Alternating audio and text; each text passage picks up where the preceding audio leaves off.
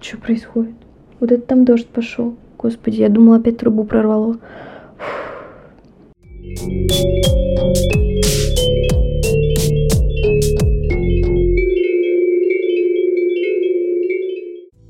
Всем привет! Меня зовут Ольга, и это мой подкаст, который называется «Вам письмо». Я в начале каждого выпуска говорю, о чем этот подкаст. Я думаю, догадаться несложно.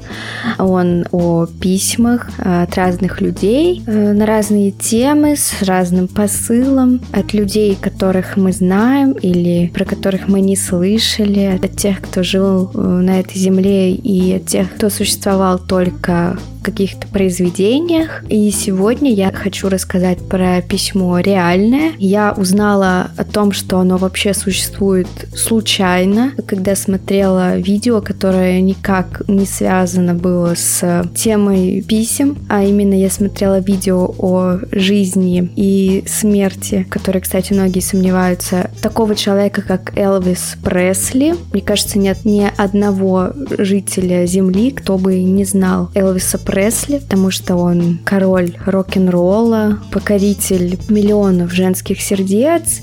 Э, я хочу рассказать про письмо Элвиса Пресли, которое породило очень много вопросов. Дело в том, что Элвис Пресли решил написать письмо самому президенту США на тот момент Ричарду Никсону. Недавно я посмотрела фильм как раз на эту тему. Фильм называется «Элвис и Никсон», очень прозаично, где как раз было упомянуто это письмо. В общем и целом это письмо является основным стержнем этого фильма, потому что их встреча иначе бы не состоялась. Фильм, к слову, мне понравился, он интересный, а местами трэшовый в плане того, что, например, есть сцена, ну, одну за спойлерю сцену, сцена, где Пресли показывает президенту приемы карате, находясь в его овальном кабинете в Белом доме. Звучит странно, я понимаю. Я сама смеялась со многих моментов.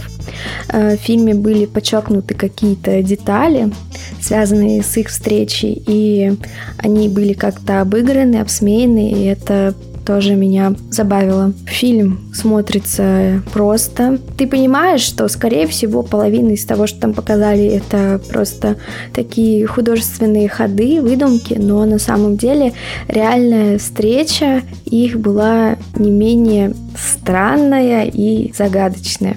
Начнем. Все знают, что Элвис Пресли это король музыки, рок-н-ролла, но, наверное, чуть поменьше людей знает, что он был востребованным актером. Причем э, настолько, что в какой-то момент фильмы с ним буквально штамповались, и он прекратил заниматься музыкой на какой-то период, что его постепенно, естественно, стало не устраивать.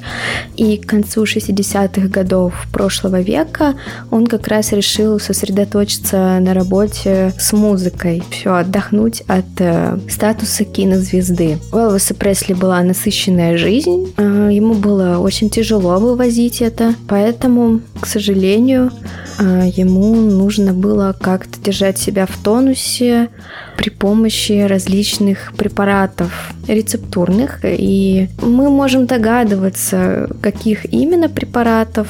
Возможно, есть конкретная информация, но я ее не гуглила. У меня как-то не было желания да, эти таблетки держали его в тонусе, и в то же время, естественно, это сказывалось на его психике, на его поведении. Ну, например, в декабре 70-го года он расстроился из-за того, что его отец и жена сочли неразумным тратить аж 100 тысяч долларов на рождественские подарки. Ну и вообще было очень много странностей в поведении Пресли к жене, допустим. Кому интересно, можете загуглить, потому что не о том сейчас речь. После вот этого семейного конфликта Элвис отправился в аэропорт Мемфиса и полетел в Вашингтон, чтобы как-то уйти подальше от этой всей ситуации, снял номер в отеле. Ну, а он там заскучал, и решил посетить Лос-Анджелес. Но там он потусовался один день, неусидчивый король рок-н-ролла, э, его жена вспоминала, что родные в то время очень переживали за музыканта, она говорила, что он впервые путешествовал один, даже без телохранителя. Можете себе представить? Человек, которого знает просто возможная и любая собака, не то что мы обычные люди, и он совершенно безоружен. Элвис даже не знал своего номера телефона, и у него не было наличных даже. И жена недоумевала, как же он вообще собирался перемещаться. Элвис э, решил опять совершить полет после Калифорнии. И куда же он полетел, спросите вы? Думаю, можно легко догадаться, потому что когда он сел в самолет, он решил подать официальную просьбу о встрече с президентом США. И эта просьба как раз выразилась у него на бумаге в письме. Нужно обязательно упомянуть, что Элвис Пресли был жутким коллекционером полицейских значков и владельцем десятков полицейских значков из департаментов и агентств по всей территории США – но был один значок, который ему не давал покоя. Он очень сильно хотел его. У него не получалось его себе достать. Это был значок бюро по наркотикам и опасным наркотикам.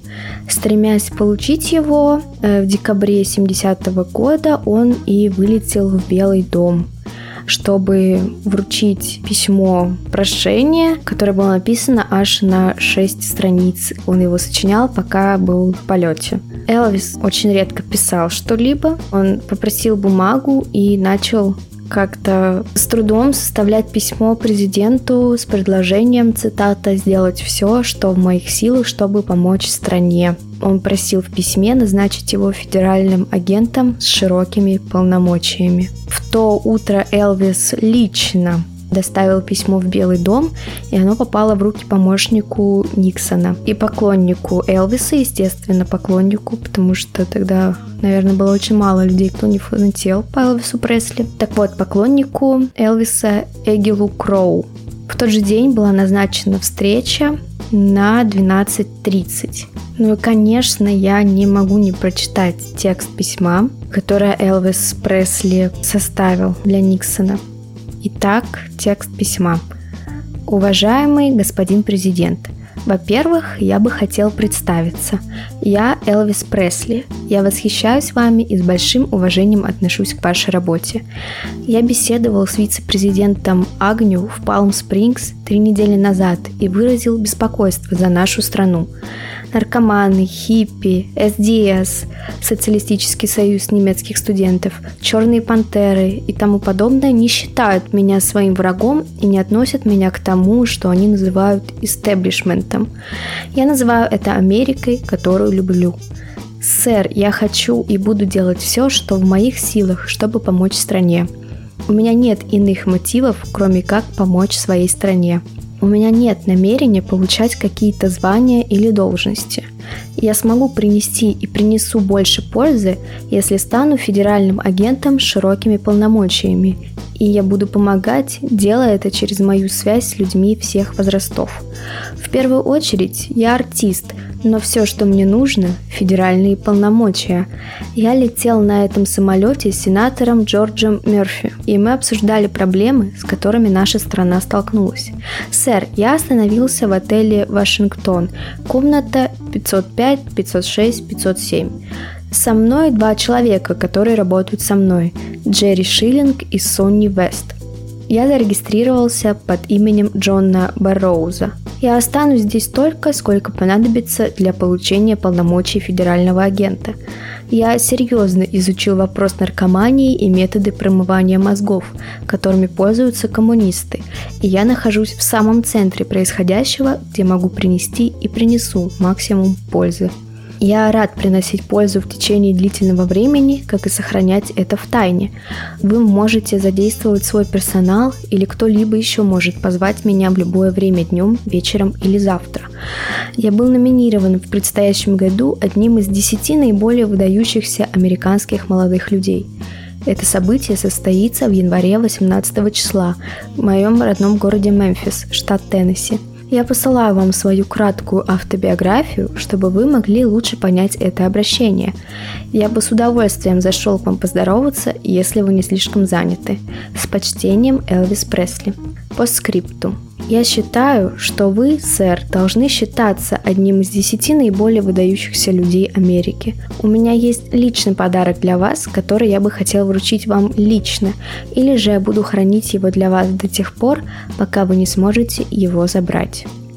Вот так звучало письмо Элвиса Пресли Никсону. Ну, как-то режет слух тавтология. Становится, правда, понятно, что Элвис довольно редко писал письма. Также он, естественно, всячески показывал, что он влиятельный человек, что ему нужна эта встреча и что он ее хочет добиться максимально возможными способами. Даже решил отправить свою автобиографию подразумевая, что президенту не до его личности, и он вряд ли знает, кто такой Элвис Пресли, что, может быть, даже и не так уж нелепо звучит. Прочитав письмо, Никсон согласился встретиться с Элвисом Пресли, э, и говорят, что вообще он не особо хотел этой встречи, однако помощники убедили его, что через Элвиса Пресли он сможет сблизиться с молодежью Америки, ведь Элвис был ее кумиром. Элвис пришел на встречу на 30 минут раньше. Он явился в полдень в комбинезоне клеш, подпоясанном ремнем с огромной золотой пряжкой и в темных очках. В Белый дом он попытался пройти с кольтом 45-го калибра. Оружие и было тем самым подарком для президента, о котором Пресли писал в письме. Однако охрана забрала его у певца и только потом позволила ему войти. Вообще я не представляю, на что рассчитывал Пресли, приходя, можно сказать, в дом президенту с оружием, пусть даже и в подарок. Запись разговора Пресли и Никсона не велась.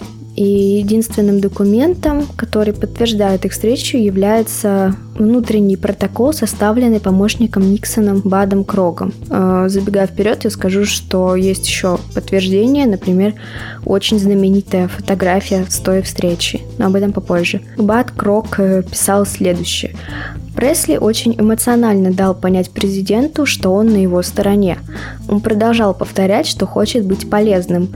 Он упомянул, что был просто бедным мальчиком из Теннесси, который многое получил от своей страны, за что каким-то образом он хотел бы отплатить. Он также сказал, что уже более 10 лет изучает промывание мозгов, используемое коммунистами, и контркультуру.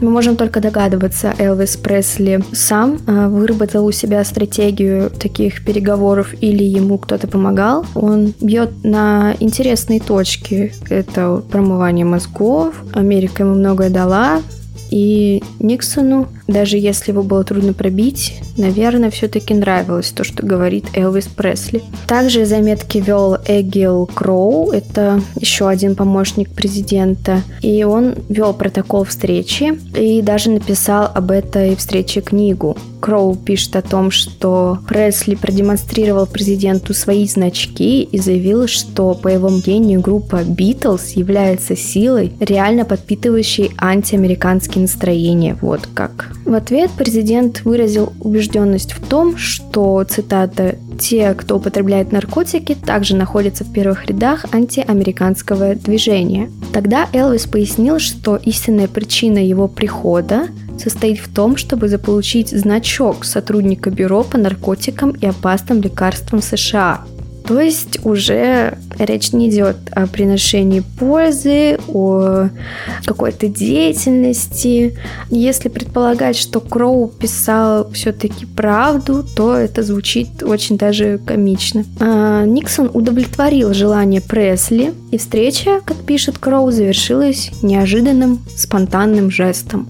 Элвис положил президенту руку на плечо и приобнял его – объятия от короля рок-н-ролла. Что могло быть тогда лучше? Все, что осталось, это два десятка фотографий, и одна из них стала просто мега популярной. По популярности она опережает изображение высадки американских астронавтов на Луну и подписанных в 18 веке Декларации независимости США от Великобритании и Билля о правах. Это фотография, на которой Никсон дежурно улыбается, а Пресли томно глядит в камеру. И это фото стало самым востребованным в истории истории Национального архива безопасности США. Архивариус и историк президентской библиотеки и музея Ричарда Никсона Грегори Каминг говорит, что причина, по которой этот снимок находит отклик у публики, связана с тем, что Ричард Никсон славился своим незнанием кумиров поп-культуры того времени. Наверное, это было ожидаемо. Все-таки у президента другие интересы, другая сфера деятельности. Возможно, у него нет времени изучать поп-культуру или просто-напросто желание. Ну, возможно, это считается не таким уж и важным. Друг и давний помощник Элвиса Джерри Шиллинг, который сопровождал его на встрече с президентом, описывает это событие так. Каждый из них был на пике своей карьеры, но на этой вершине они чувствовали себя одиноко, и вопреки всему они сблизились. Очень поэтично, э, скажем, романтично Шиллинг описывает эту встречу. Ну, сколько людей, столько и взглядов. Еще можно отметить, что тогда политика и светская жизнь были не так тесно переплетены, и вот эта фотография востребованная как раз служила народу, может быть, каким-то маячком, что они сближаются. Чем закончилось вот это все безобразие? Из Белого дома Элвис Пресли вышел с подлинным значком агентства, но никаких реальных полномочий у него не было. Возможно, а может и было. Это уже можно только строить теории и догадываться. Жена Элвиса Пресли считала, что намерения ее мужа были далеко не такими благими и честными, как он говорил. Она писала в своих мемуарах так. Официальный значок представлял для него некую высшую власть. Он полагал, что его наличие значило бы, что он может легально въехать в любую страну как с оружием, так и с любыми веществами, которые он бы захотел провести. Опять же, повторюсь, у каждого свое мнение, свой взгляд. Она с позиции жены видела больше, чем мы однозначно, но также могла что-то не так понимать. Факт остается фактом. Эта встреча произошла, это письмо было написано. Кто вышел большим победителем из этой встречи, можно только предполагать, хотя, наверное, все-таки Пресли Раз он получил свой значок, он добился, чего хотел, он привык добиваться всего, что ему нужно. Не знаю, какие выводы здесь делать. Становитесь королями рок-н-ролла, тогда будут перед вами открыты все двери, только не берите с собой оружие. Пожалуй, это странный, но не лишенный смысла вывод. Надеюсь, вам понравился этот выпуск подкаста. Услышимся дальше. Всего вам хорошего, веселого, интересного. Спасибо за внимание.